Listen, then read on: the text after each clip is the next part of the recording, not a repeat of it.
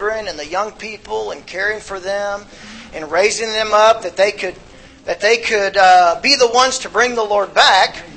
Um, I'd just like to remind us all that this time actually isn't just for the parents and YP serving ones or the parents and the children serving ones. Actually, this time is for all the saints, from young adults to old adults, from young adults to great grandparents. Anyhow, it takes the whole church to raise to raise up the next generation. And we want it to be a function of the church. Um, how about let's all read some verses together. Uh, one of the brothers wrote the verses up here. How about we do the brothers on Genesis, sisters Exodus, brothers Psalms, sisters Acts, and all together in, on Second Timothy. So if we could turn to uh, Genesis 1, 26 through 28.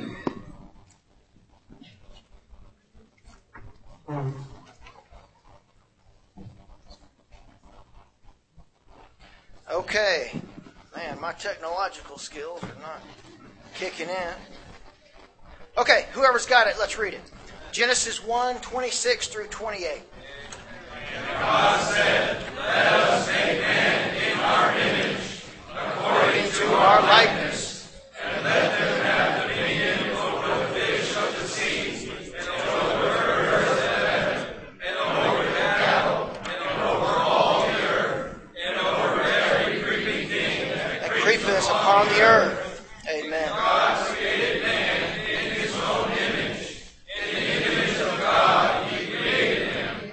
Male and female he created them.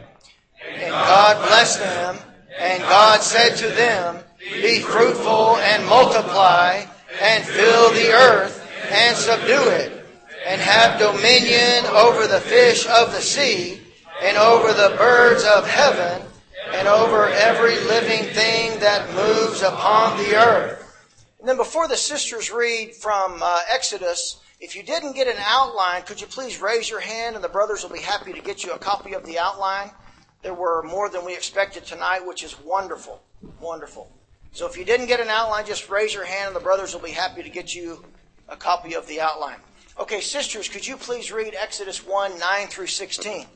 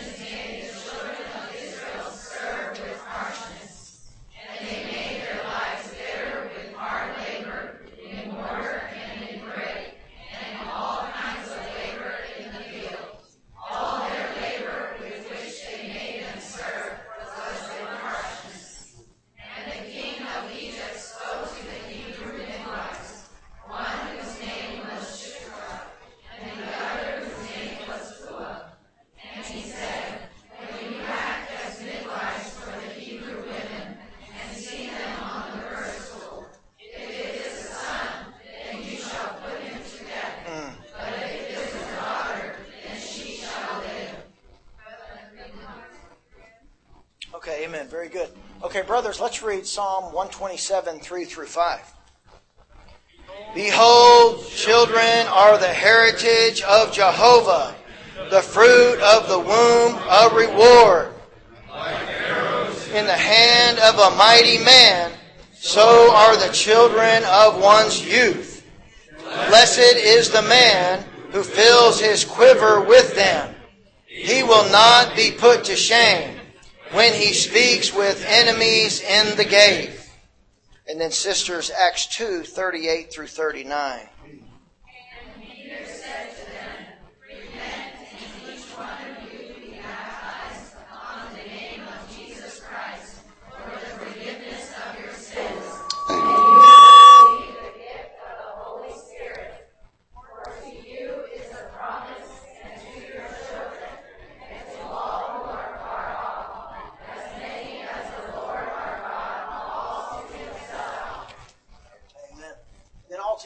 Let's read 2 Timothy 3 14 through 17.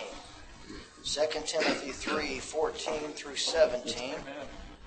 But, Continue in the things which you have learned and have been assured of, knowing from which ones you have learned them, and that from a babe you have known the sacred writings, which are able to make you wise unto salvation through the faith which is in Christ Jesus. All scripture is God breathed and profitable for teaching for conviction, for correction, for instruction in righteousness, that the man of God may be complete, fully equipped for every good work. And before uh, Brother Ricky shares, I'd like to do something we do at the junior high conference. Could we have five volunteers stand up to lead us in prayer, brothers or sisters? Just five, five saints. Okay, y'all are being like junior hires. We need we need five, five brothers or sisters. There's one. Okay, we're you need four more. Four more. Be bold. This is what I have to tell the junior hires. Be bold. Be strong. Okay, there's two. Come on, three more. Three more. Brother Jack, there's three. Okay, two more. Two more, Saints. Two more. Two more. Mauricio, number four. We got a sister? Bold sister. I feel like an auctioneer up here. Bold sister. Okay, very good. Okay, y'all lead us in prayer, and then Brother Ricky will share some more with us.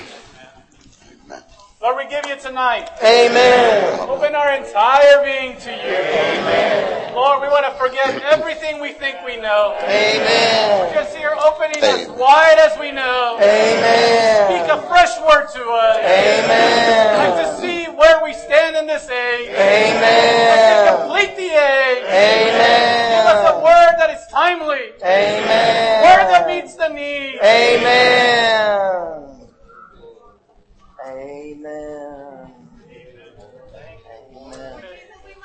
Amen. For getting us here tonight. Amen. Bless this fellowship. Amen. The churches. Amen. Next generation. Amen. Let us go. Amen. Let these young ones go. Amen. We're fighting against our enemy with you, Lord. Amen. Amen. Praise the Lord tonight. Amen. So much for this gathering. Amen. Our brother Ricky can join us. Amen. Lord, for his dispensation of your burden. Amen. Revive us, Lord. Amen. Vision, Lord. Amen. To raise up the next generation to fulfill your economy.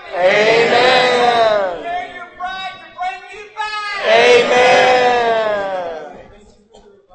Amen. Amen. Amen. Amen.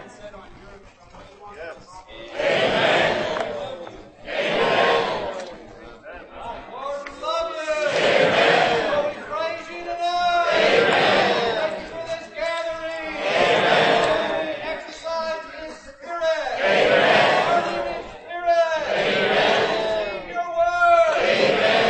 Apply it to the children. Apply it to ourselves. Lord, open our eyes. Fresh vision.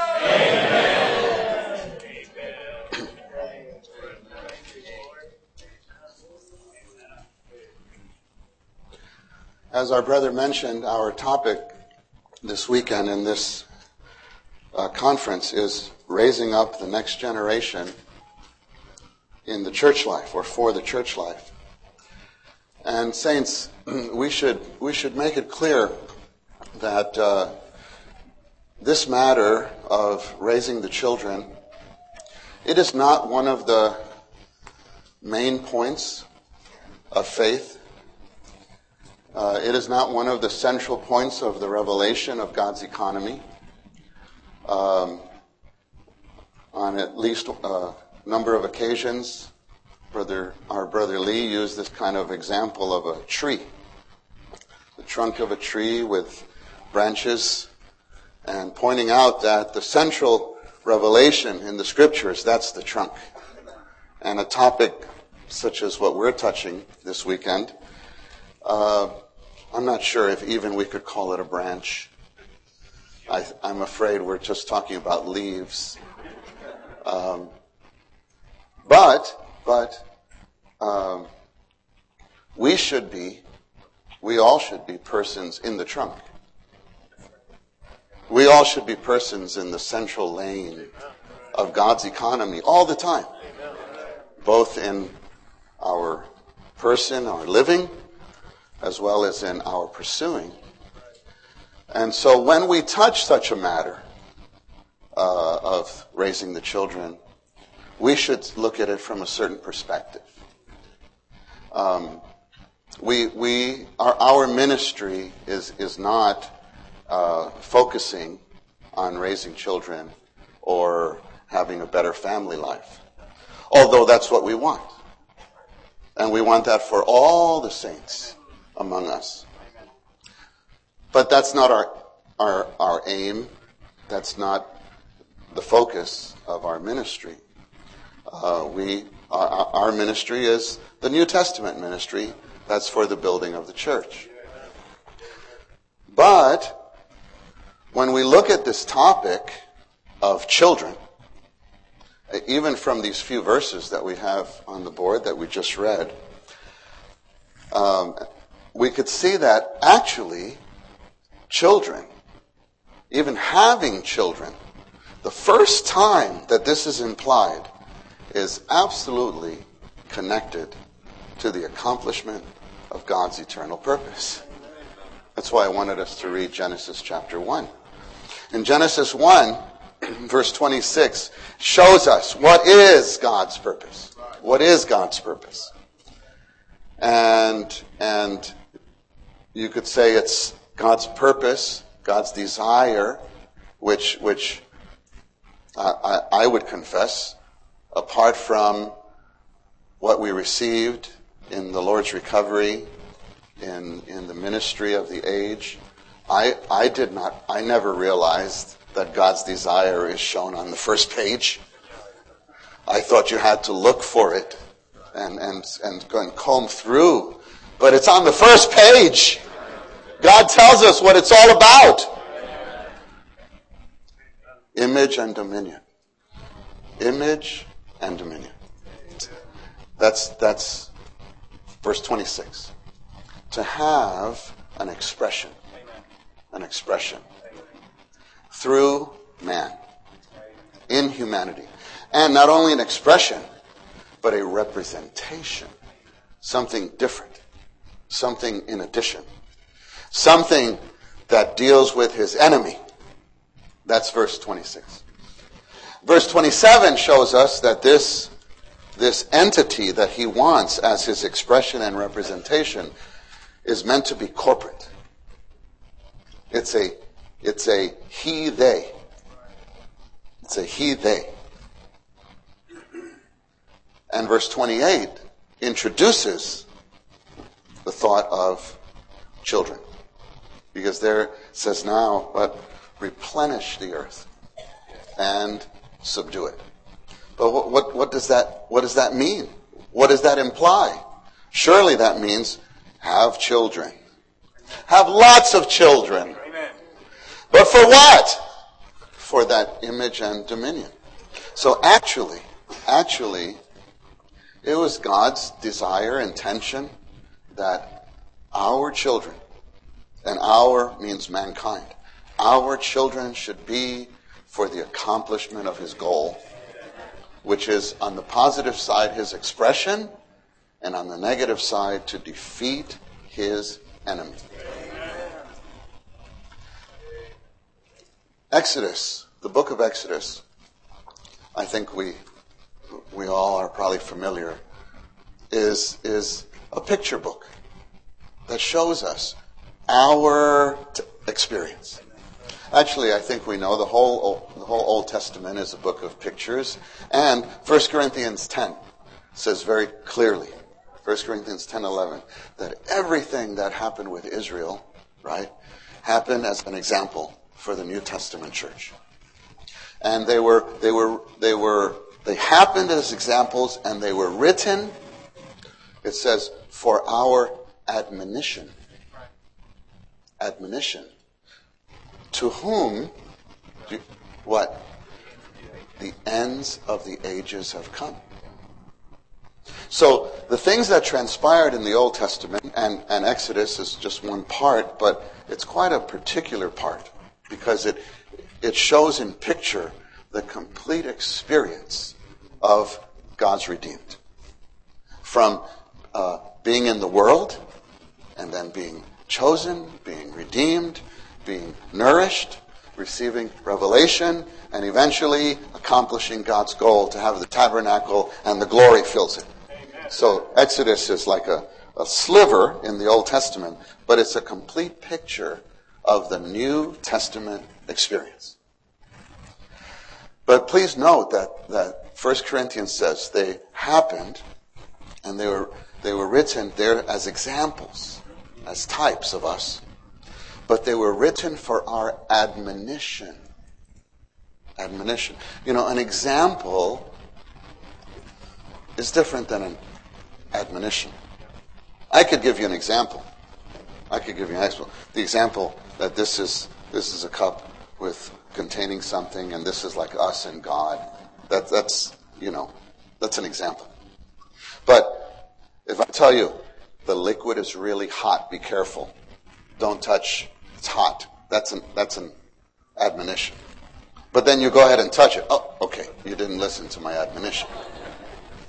So, example, admonition. An example we can learn something from.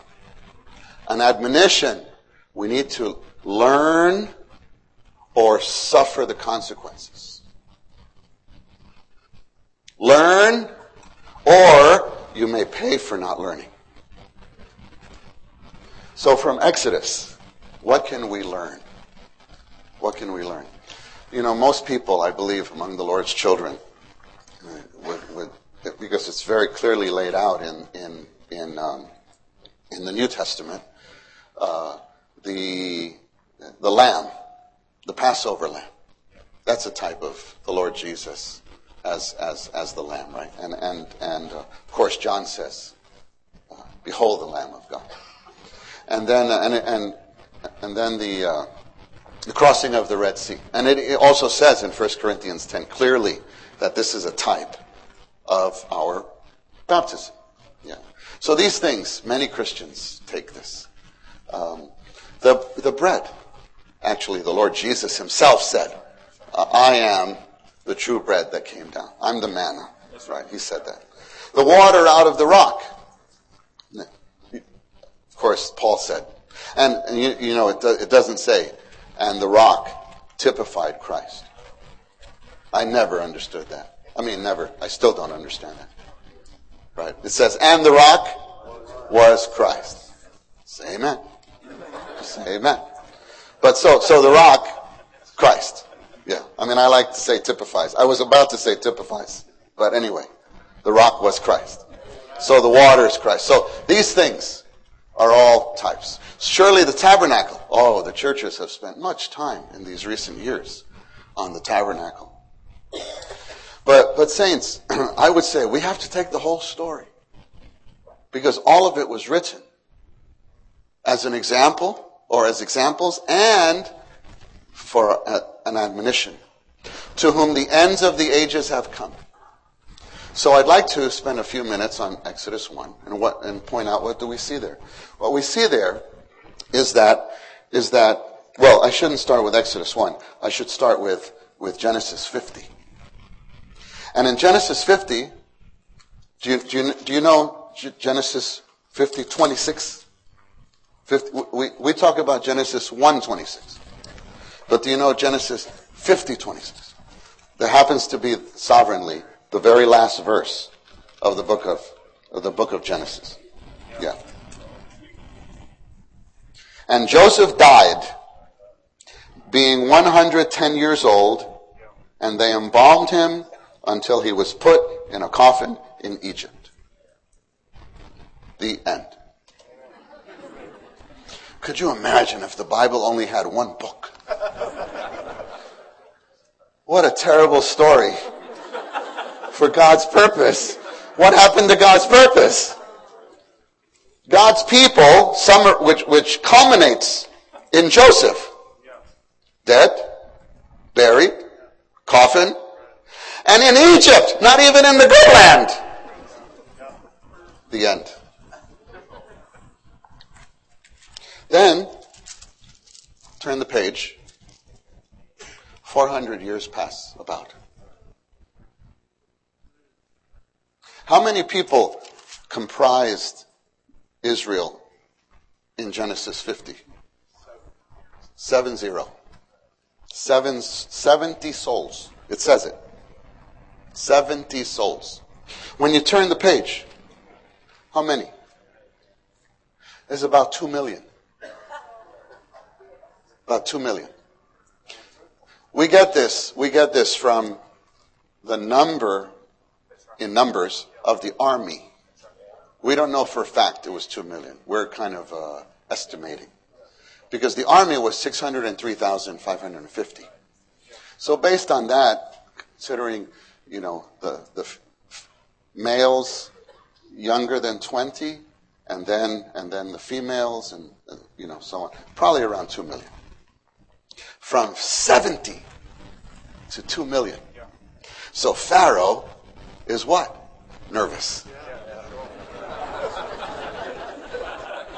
Pharaoh's afraid. Afraid of what? Afraid of the children. Pharaoh fears the increase of Israel. And so he plots against them. He plots to put them down. How?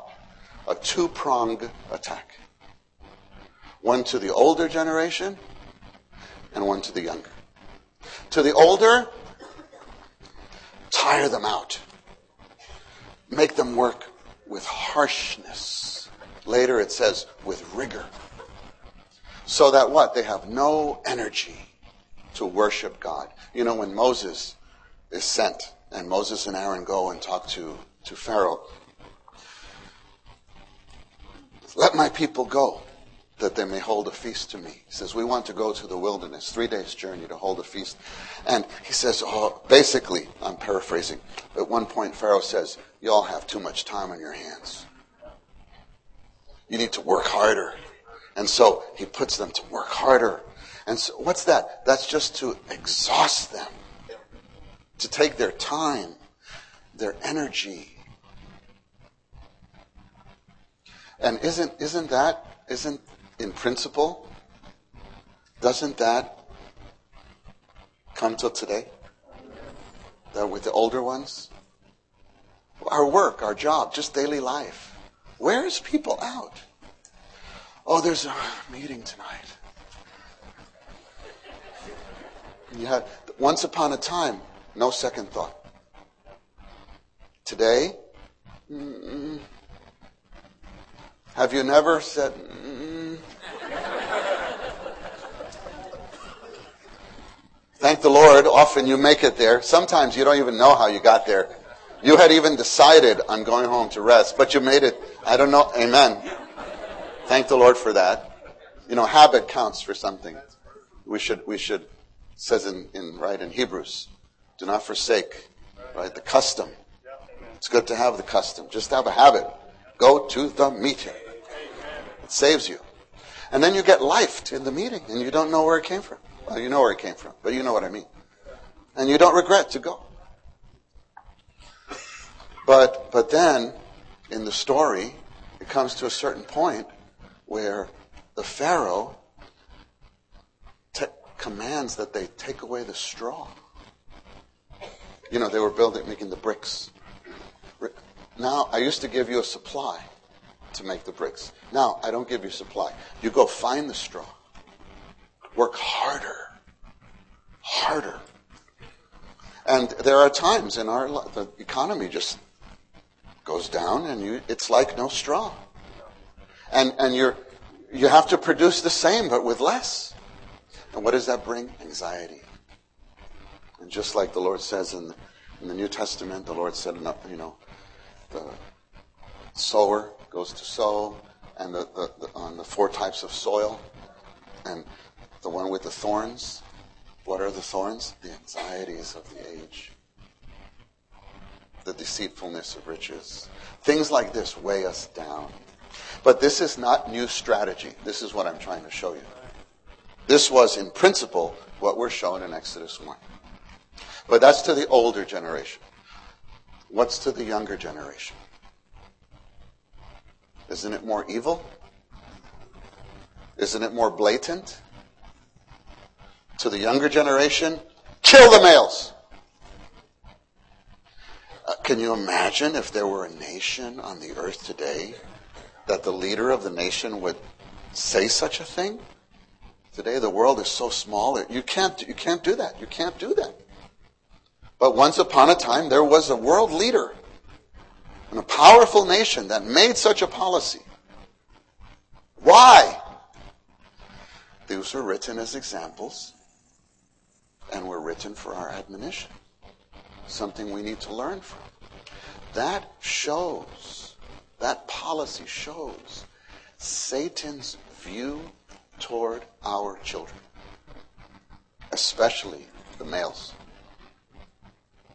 who could be raised to be leaders among God's people. There's something just insidious in his feeling toward our children. But who saves the day? Shiphrah and Puah. I hope you all, we all know these names, right? I hope if you didn't recognize these names before tonight, you would never ever forget these two names. You know, who's given credit to be the savior of Israel? Moses. But Moses needed saving. So who's the real savior of Israel? Actually, the sisters. Well, 80, uh, sorry, 80% sisters, 20% brothers. I don't, I'll explain that later or tomorrow morning. The Hebrew midwives, they acted wisely. That's, we didn't read the verse. We should have read, read verse 17. Some of the sisters tried to read it and we stopped them. Sorry, sorry. We should have read till 17. And the midwives acted wisely. And I still don't know what they did. But they saved the day. And they caused the Pharaoh to change his strategy. What does that show us? That shows us, sisters, that if you act prudently for the Lord with regard to your children, you can force Satan to change his way. He has no other measure because he cannot get around you. Sisters, this, this weekend, actually, I would say most of the fellowship is for you. Most of the fellowship. If, if you don't receive this, then we have no way to go on. We'll see tomorrow. Uh, Brother Lee said 90% of the labor must be with the sisters when he talks about the children and, and, and, and the young people, especially the children's work. Shiphrah and Puah, they did something. So, what was the change of strategy? The change was instead of killing the baby, it was throw it in the river. Oh, I, I should add this, you know. Suppose those midwives did not step up. What is the result of that? Suppose all the males are slain. And you let the girls grow up normally. Eventually, they grow up. Who will they marry? The Egyptians. In one generation, there's no more pure Israel. That's the strategy. So, you could, you could summarize Satan's strategy toward the younger generation is death or mixture. One of these two.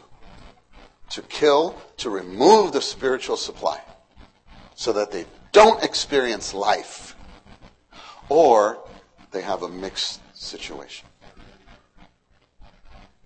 And you know, you know, uh, saints, both Brother Nee, Brother Watchman Nee, and Brother Lee Brother Witness Lee, they both stated this that our increase in the church has these two sources, right? From within and from without. And they both stated that should be 50%. 50% from the growth of our own children, and then 50% through our gospel preaching. But hardly can you find a local church that has this kind of ratio. At least in this country or in North America. Yeah.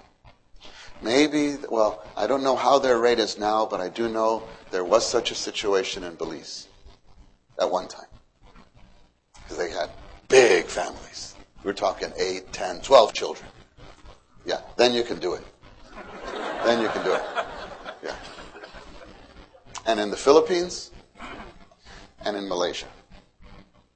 The, this has occurred, about the 50%. I don't know currently, but at one time, I know this was their, their kind of a ratio. This worked there. But today, not only do we not have 50% of our increase through our children, but actually in many places, in many places, the children that we have growing up among us, we lose more than 50% of them. That's our situation. And that's why I feel there has been a kind of uh, response or reaction in the body for fellowships such as what we're having this weekend. Over the last several years, in so many of the churches, in so many areas, not only in this country, but throughout the globe, it does seem that there's a burden on the Lord's heart. We must stop that trend. We must do our part. We must do our part to stop that negative trend. The enemy has had his way too long. And, and there's just a feeling, Lord, our next generation, our next generation in so many of the churches. Well, the story continues in Exodus in chapter 2. So in chapter 2, Moses is born. To uh, his, his mom, you know her name? Okay, jo- Jochebed. Jochebed. Yeah. You know daddy's name? If you don't know mommy's name, you probably don't know daddy's name. Amram. Amram and Jochebed. You know the big sister, though? Miriam. Yeah, we know the big sister. So, what happens is this baby is born, and there's this law you have to, you know, put him in the in the uh, in the river, but they keep him. They keep him. Hebrews tells us, Hebrews tells us that the parents, by faith, hid the child for three months. I don't know how you hide a child for that long without being exposed at 3 a.m. when the baby is. But they did it by faith. They, they, they did it. And so they put the baby in the basket and then they send it down. And what a coincidence. Who's there? Pharaoh's daughter. Pharaoh's daughter. She knows what's going on. She realizes this is one of the Hebrew babies, but she opens the basket and she just can't help it. She's drawn. So she doesn't have the heart to harm the child. She wants to keep it. And then, oh, another coincidence. A little girl comes out of the bushes and say, ma'am, would you like to, to find a nurse for your child? She goes, that's a good idea. It doesn't say that. I paraphrased. She says, that's a good idea, little girl. That's a good idea. I'll pay you to, to do that. And so then she brings the child home. And they, you know, until, until he finishes nurse, until they wean him. And mommy did something. We don't know how long that was. But in that period of time, mommy did something. Probably the whole family together mom, dad, sister, brother to infuse this child. You are a Hebrew. You're Hebrew. Don't ever forget you're And then 40 years later, he does something. Yeah, it's terrible. But it showed there's something within him that was put there. That was put there. You know, we'll see to, uh, more tomorrow morning that in in the in the scriptures there actually there are actually not that not many portions that talk about how to raise children apart from proverbs. Proverbs does have some some sections. Really some just verses scattered verses. Apart from proverbs hardly do you find a portion that talks about raising children uh, ephesians and colossians. Say a little something. Just a little something. Right. Don't fathers don't provoke your children. That's it. But throughout the scriptures actually there are a number of examples. And we will study a few of those examples. Uh, one coming tonight but several tomorrow morning we'll look at some of these examples from these examples we can pick up some things we can pick up some things how to raise our children in and for God's economy. Right? Moses, Moses, he of course, eventually, he was so used of the Lord. But what was his source? His source really was mom, dad, Miriam, plus Shiphrah and Puah. These five work together to produce one Moses.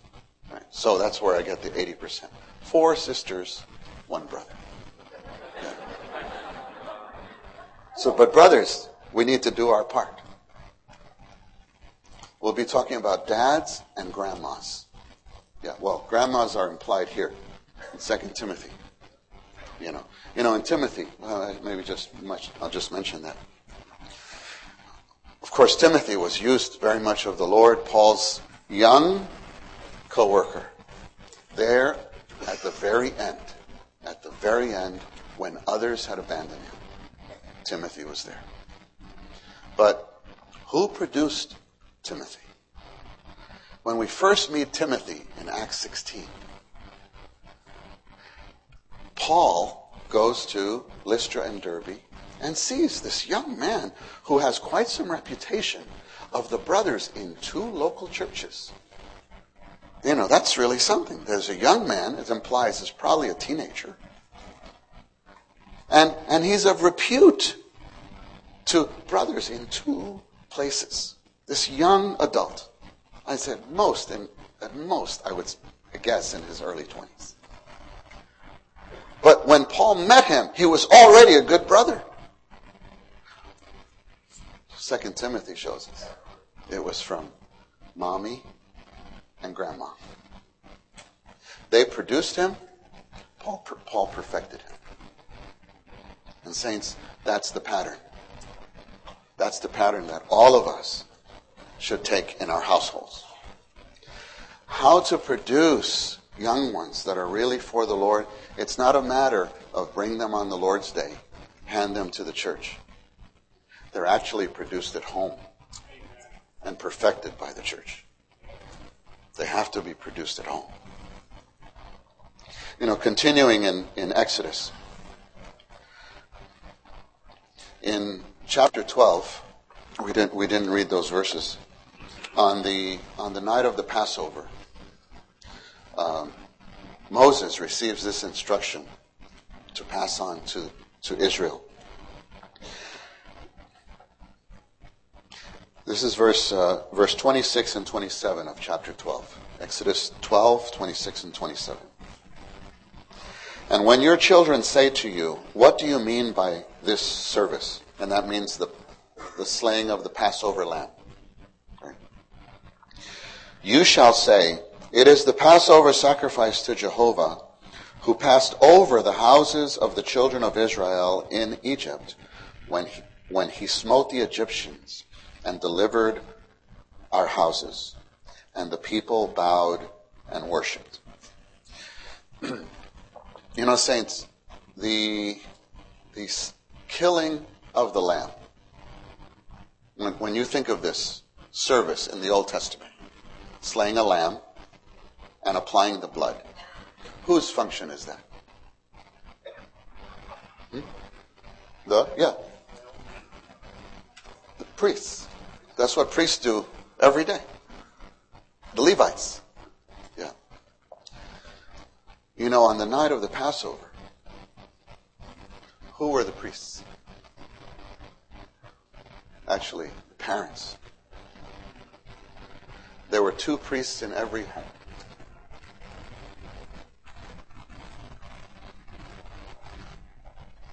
The slaying of the lamb, the applying of the blood on the doorpost. You know, it, says in it says later in in Exodus 19 that it's God's desire to have a kingdom of priests, right?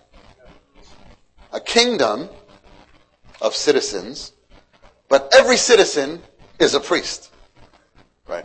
In the New Testament, that's the universal priesthood of the body of Christ. That's what we're all striving for. Right? That's that we're we're still laboring toward that reality.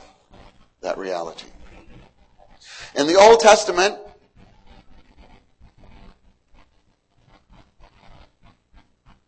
this was lost because of the worship of the golden calf in Exodus 32.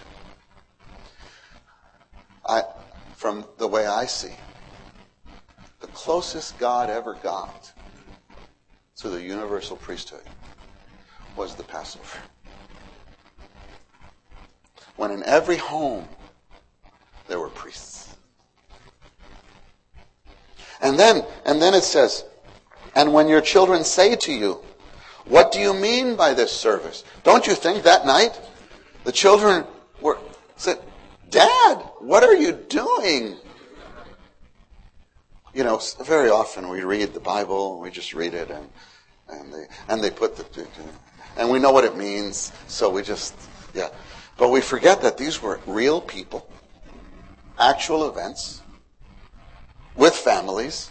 Don't you think a young child would say, Mom, what's gotten into dad? I mean, I've seen him, you know, killed animals before for us to eat, but what's he doing with that blood?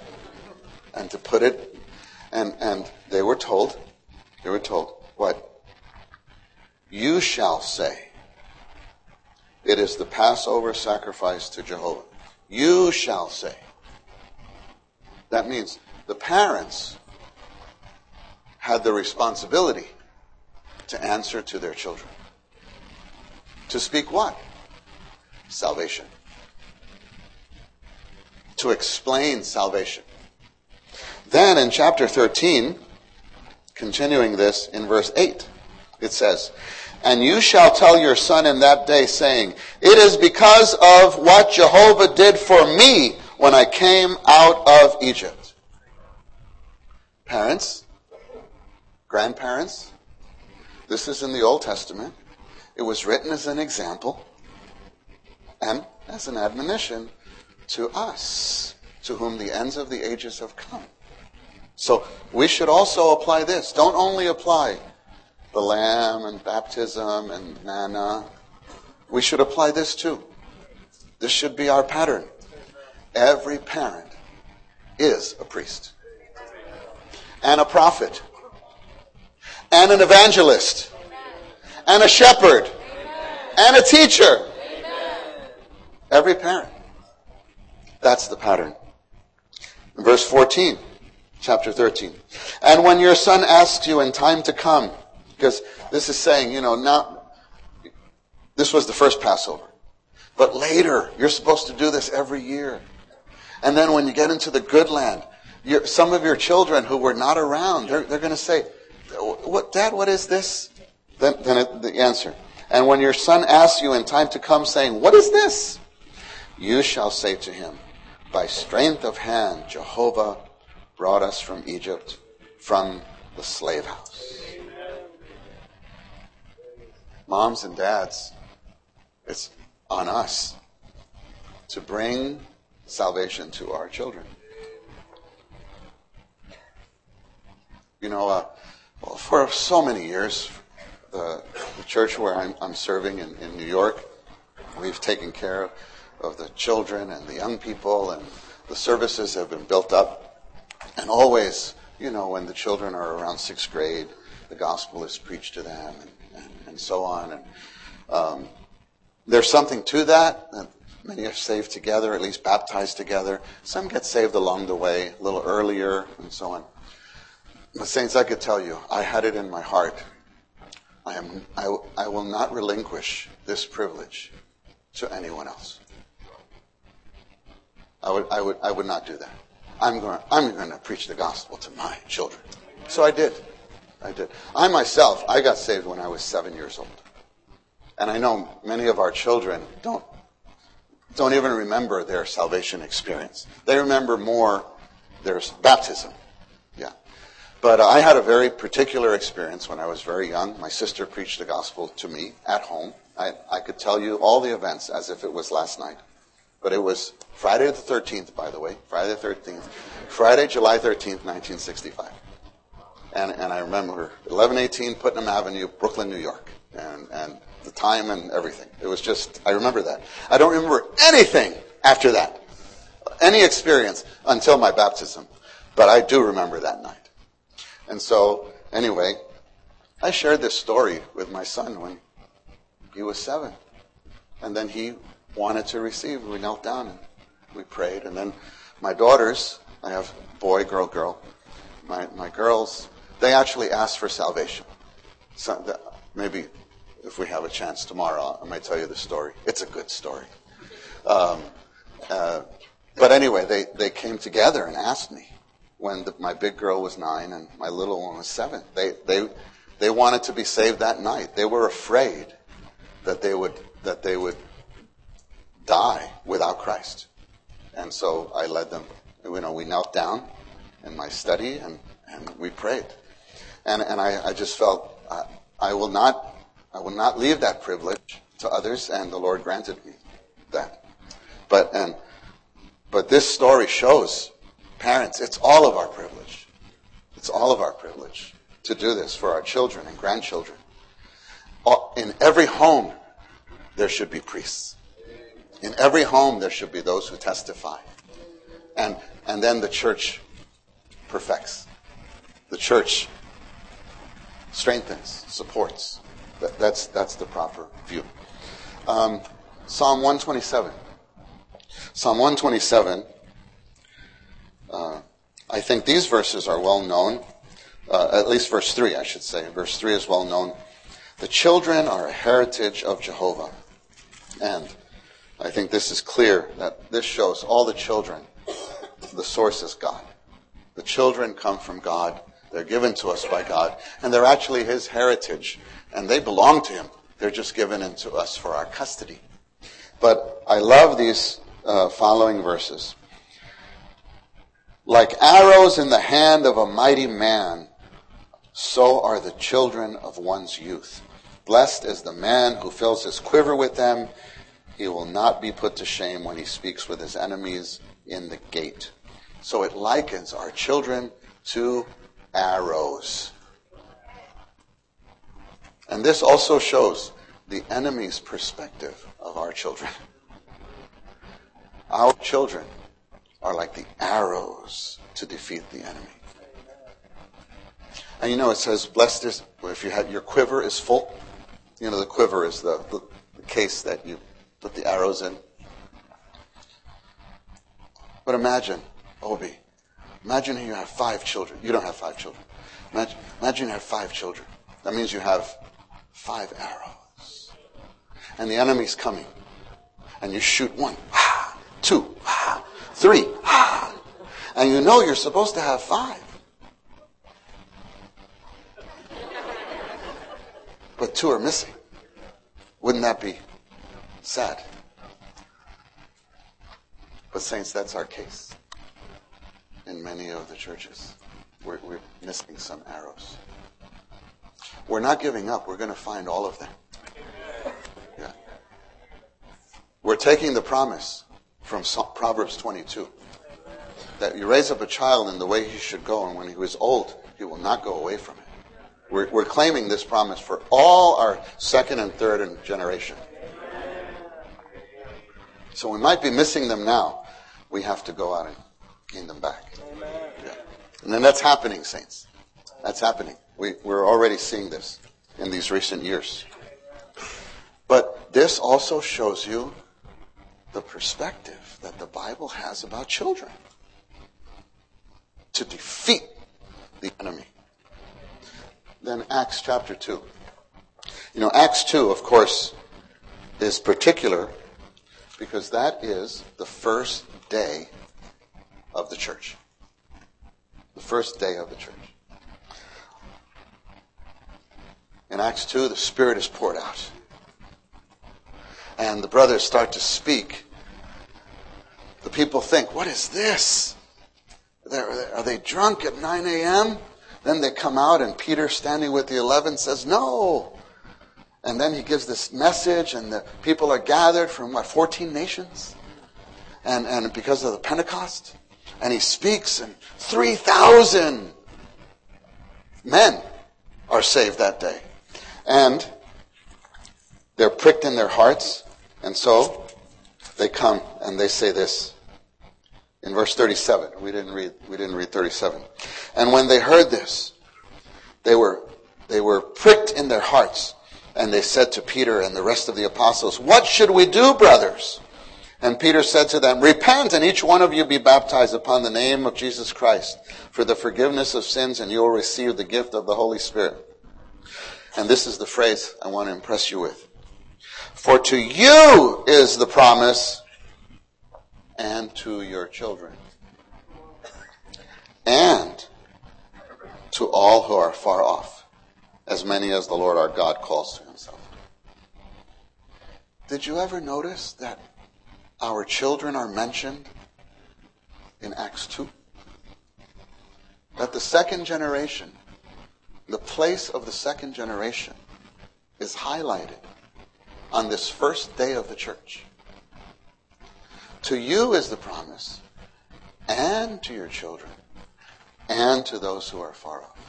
I'm afraid that many, many of the Lord's children, including at times we in the Lord's recovery, have paid more attention to the ones who are far off.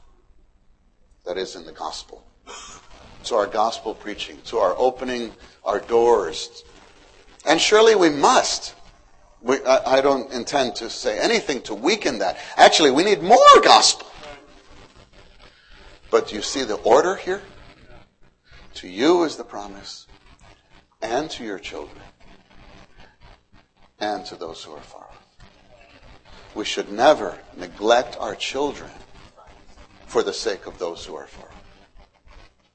Actually, we should gain our children to join us in the labor to gain those who are far off. And actually, what we've seen, we'll talk about this more tomorrow, is that when our children gain their friends, actually, that's a way to gain those families. Not even our young people, through our children, we can gain many, many families. Brother Lee even said at one time, actually, the increase through the children could be the biggest source of increase in the church. Because through the children, you gain families, not people. Not one person, one person. You gain families at a time through the children. To you is the promise, and to your children. So, Saints, I, I just wanted to present these verses to you to have a kind of a view. What is the biblical view concerning our children? That they are for God's purpose. And we need to gain them for God's purpose. They play such an integral part of the accomplishing of God's purpose. Um, this outline that we handed out, uh, could I use, uh, see the book? Is actually, I want to let you know, uh, the outline of chapter 4 in this book, Raising Up the Next Generation in the Church Life. This weekend we will hand out, as the meetings go along, three or four outlines. All of them, the source is uh, this book. This book is not a, is, it's not uh, um, a conference as most of our books, uh, that, that were messages given by Brother Lee or Brother Nee and then put into book form. This is, this is if you, if you uh, read the, the front here, compiled from the ministry of Watchman Nee and Witness Lee. And so that is that these are excerpts, mostly. Uh, there are a few messages. There are a few that were actual messages given on the topic of young people, um, or or given to the young people. There's there there is there is some portion that some words spoken to young people, but actually the brothers hardly ever did that. What happened was that as they're speaking here and there, they suddenly start to say something about the children. And on this outline, there's an ex- example. Anyway, this was a quite a project to compile all of these, and and actually after we compiled the book, we found more. So we probably need another volume. Uh, but here and there, the brothers, thank you, did did mention some key things about about the children.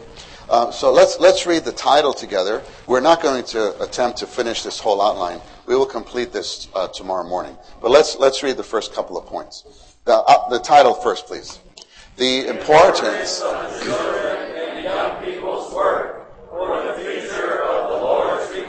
in Roman 1.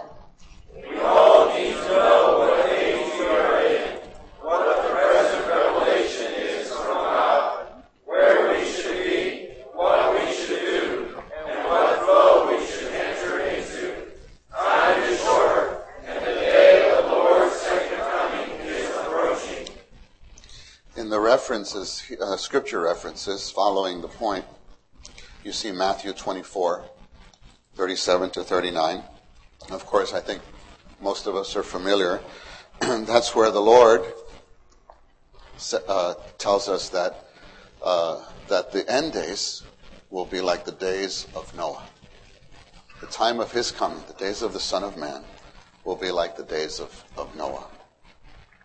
And what do we see there in the days of Noah? Of course, um, uh, in in what the Lord spoke in Matthew, He talks about um, that they were eating, drinking, marrying, giving in marriage until the day that the flood that the flood came. of course, we know when we read Genesis that the background to the story, um, the whole matter of the angelic, be, fallen angelic beings, and coming and intermixing with the human race and the Nephilim, and all flesh had be, all, all mankind had become flesh, and so God came to Noah, right, and, and Noah found grace in his eyes, and uh, of course, in Genesis you see this line of this family, Noah's heritage, going back to Adam, and and uh, especially we have a very famous message called the life and work that changed the age in the life study of genesis. Uh, just a classic message the life and work that changed the age. And there it's highlighted the, the heritage of this family. But you know one particular thing that we see in this story of noah most of the cases in, in the old testament and uh, you know i was raised in a christian home at least half christian my mother and my uh, sister were believers. My father actually did not receive the Lord until later in life, and he, was actually 69 years old. I brought him to the Lord, and uh, he actually just recently went to be with the Lord at the age of 99. so the Lord gave him, the Lord gave him 30 years. Yeah, we thank the Lord for that. Um, but in in uh, oh, he was a he was a he was a difficult case. Yeah. 30, my, my family prayed for him for 35 years. 35 years before he received the Lord. But, um, but with my mother and my sister, we, we actually grew, grew up attending a brethren meeting in Brooklyn, New York. Brethren meeting. And, and we heard a lot of, you know, the Bible and the stories and so on. And, and I, I heard many stories about the so-called heroes in the Old Testament. You know, the ones, men of faith and um, but I saw them uh, when I, when it was presented. I almost all of them. I just saw them as personal. They're there, heroes. Um, you know, da- David, Daniel, you know, these ones, of course, Moses. But it wasn't until much later that I realized, you know, every one of these people was produced in a family. Every one of them. Daniel, although his parents are not mentioned, why could these teenagers stand the way they did? Had to be something was put in them, in their families. of course, we mentioned Moses already. But something particular about Noah is that, you know, Noah, in Noah's case, we not only see his, red, his heritage, we see that actually he turned the age with his sons, with his next generation. We don't see that in the other cases. Two generations turn the age together, and that's very encouraging. You know, Noah, if you, if you follow the, the story, um, is this, can I write on here? Yeah. If you follow the story, you know, you, know, the flood came, Noah was how old? Do you know? 600. Yeah. And when the Lord came to him, when the Lord came to him, do you know how old was he? Or how long before this? Well, no, it was 120 years the Lord came to him. Yeah, so he was 480. We don't have this age mentioned, but we have this 120, and we have this mentioned in the Bible. So he got the revelation when he was 480 years old. And he completed the ark at 600. That's when the flood came. Which, of course, is the year that Methuselah passed away. Right. Great grandpa Methuselah. Right. Well, do you know when he started having children? He had three boys, right? Shem, Ham, and Japheth. Do you know when the first one was born? That's 500. Which means what? Which means that he was already building. And those boys were born into the ark life. Those boys were born while dad was building. They had to grow up with this kind of realization. Maybe before the realization, they played around and walked in. Shem, can you hand me the hammer? That right there. Boys, bring that, carry that here. Thank you. Thank you. Yes, you're a big help to daddy. Thank you. Thank you. Without knowing what they were participating in. Don't you think at a certain time there had to be a talk? Boys, I have to tell you what daddy's really doing here. Maybe it didn't come from him. Maybe it did come from Methuselah. Maybe Grandpa Methuselah had those boys on his lap, on his knee, saying, Boys, we all come from a very special family. And your daddy is part of this family.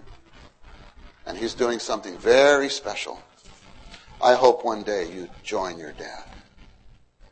Don't you think there could have been some talk like this? Don't you think there could have been some talk? That, that, Mommy, you know, Mrs. Noah is not mentioned at all. You have to give the lady credit. You have to give the lady credit. Mommy, Mommy, those neighbors, they say Daddy's crazy. Don't you, don't you believe there was talk like this? And that Sister Noah would say, Come, come. We're doing something for the Lord. And not everyone understands. We're standing with your daddy because we are in a very special family. It had to be. Because how many went into the ark? Eight. But mommy, daddy, and the three boys, only five. Where'd the other three come from? Friends. It always starts as friends, you know. Just friends.